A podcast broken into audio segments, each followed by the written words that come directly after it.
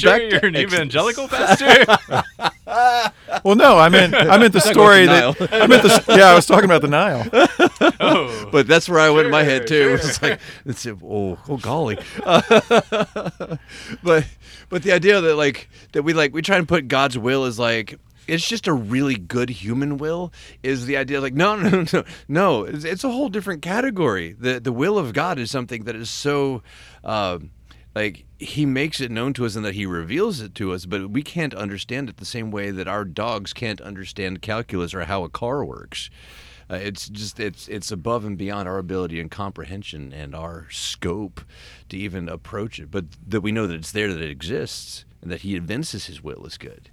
But but on, to say on the will topic, yeah.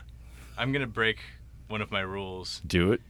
Normally, I am like, anytime you're like, yes, but in this language it means somebody just needs to punch you in the face. So I'm going to hold this Bible in front of my face to avoid getting punched, while I say, it's gonna turn into a monty python sketch um, one of the things about I think that helps us misuse God's will and that whole idea is that depending on what language you're talking about, will either means what you want and you're going to force somebody else to give it to you, or it means the thing you're passionate about and love, or it means like it has all these different nuances of like I want this and I will bend them to my will is a very German slash American or slash English way of thinking about what that word even means.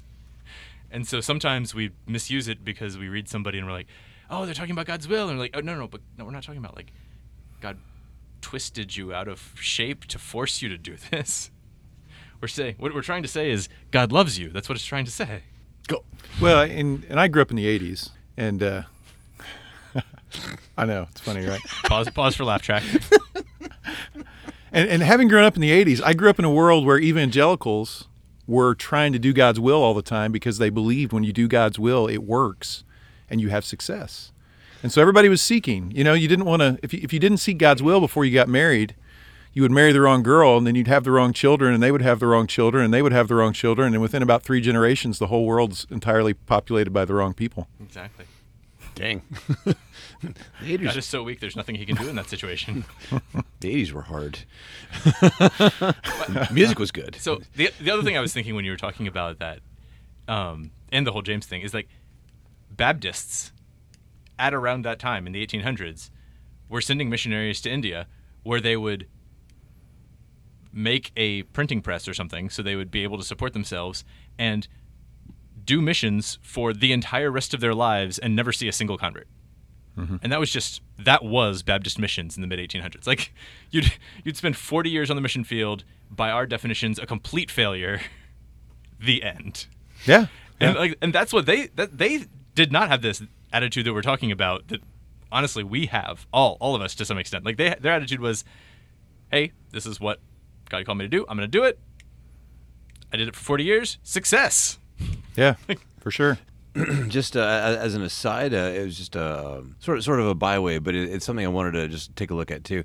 Uh, Jonathan, when you were discussing uh, uh, God changing His mind, we, we talked about Jonah. Uh, you had a perspective on Jonah I have never heard before, and maybe it's just because I didn't study Jonah closely enough, or I just I, I liked to attribute to him the, uh, the the character trait of a petulant teenager when it came to uh, when it came to whining about God not destroying Nineveh.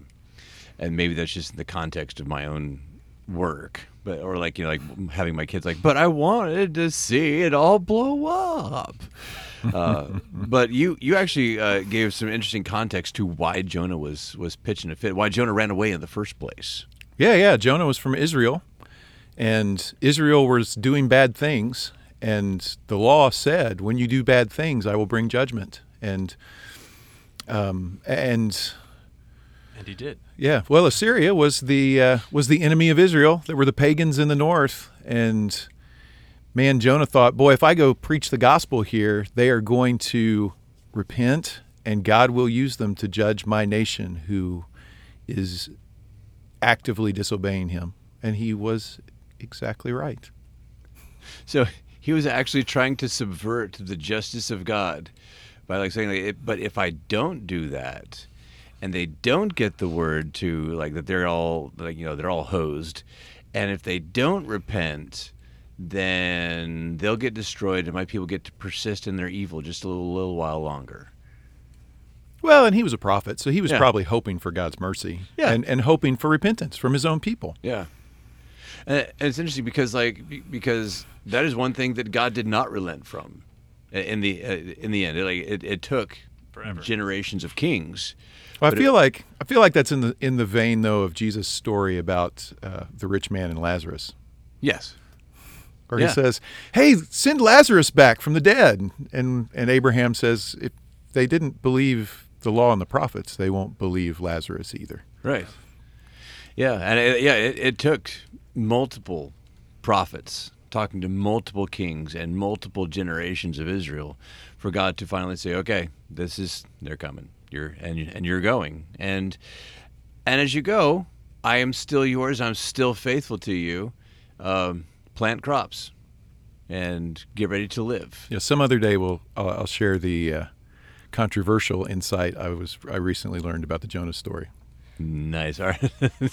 So, this wait. is basically a throwaway comment, but on that we've I've mentioned it a few times, but it really sucks to be a prophet. oh man. Yeah. Like going all the way back to like quote unquote pre proto prophetic like intercessors, like going all the way back to Abraham, go Moses as the archetype. We haven't even gotten to most of the prophets yet, but being God's guy, we're always like, oh man, God, you do amazing things me. Like, are you sure? Are you sure that's what you want? this is like which is like to try to bring it around like that is the story of Israel, right? Like they are God's instrument. And why did they need a whole bunch of holiness codes that we're about to get into? And a tabernacle because being right next to God is not a safe place to be. yeah. Yes, Like- yes. Being right next to a nuclear power plant. Oh, there's tons of power, but it's not a safe place to be. yeah, I, I think I, I think I can I can pick out one place where there's one prophet who had a pretty decent life, and that was the that was the guy who worked for David. When when he went to David and said, "Hey, so like there's this guy and like he has lots of sheep and he stole sheep from this one guy who only had one sheep that he loved a whole lot, and why are you such a bad person, my king?" and David did not shoot the messenger because David had a good heart.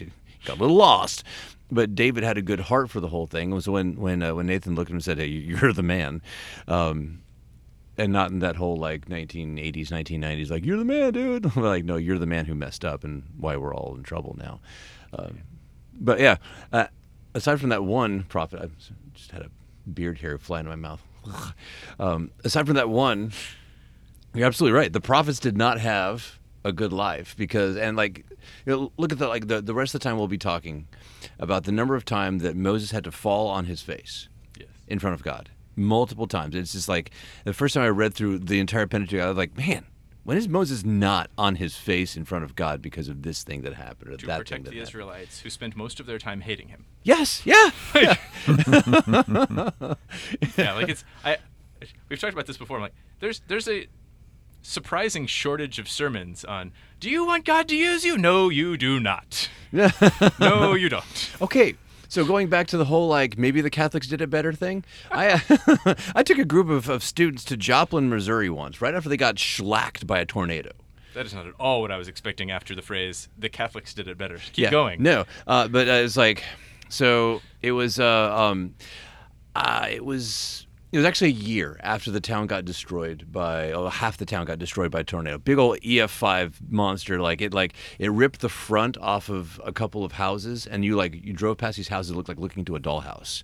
It was just like epic destruction sort of sort of stuff. And so we went back a year later because they still had work they needed to do. And, and so I took a group of students there. And um, uh, because I was working for a military community, I also had Catholic students with me. And so the agreement was to take their kids. I had to take them to mass. Now I'm I'm I'm housebroken. I know how to go to mass as a non-communicant. I know how to do the whole thing. And uh, what I didn't know was it was Pentecost.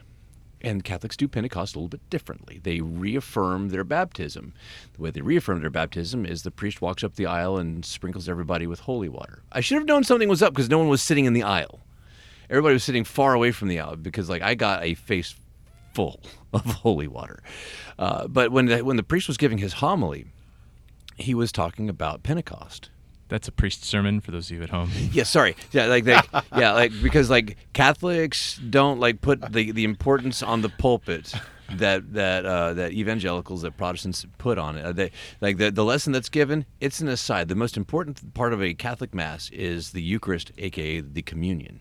That's that's the thing that they all show up for. But he's he's still giving his lesson, and he's talking about Pentecost. And he looked at everybody and he said, We are in a building that is not our church. Our church was destroyed last year. I will never again read the idea that when the Holy Spirit shows up in a great wind, that it is a calm and pleasant thing. he said, when the Holy Spirit shows up, nothing is going to be the same. You might not even survive it. But you'll be better. I, I turned to the lady who was sitting next to me. I said, "If they have an altar call, I'm going."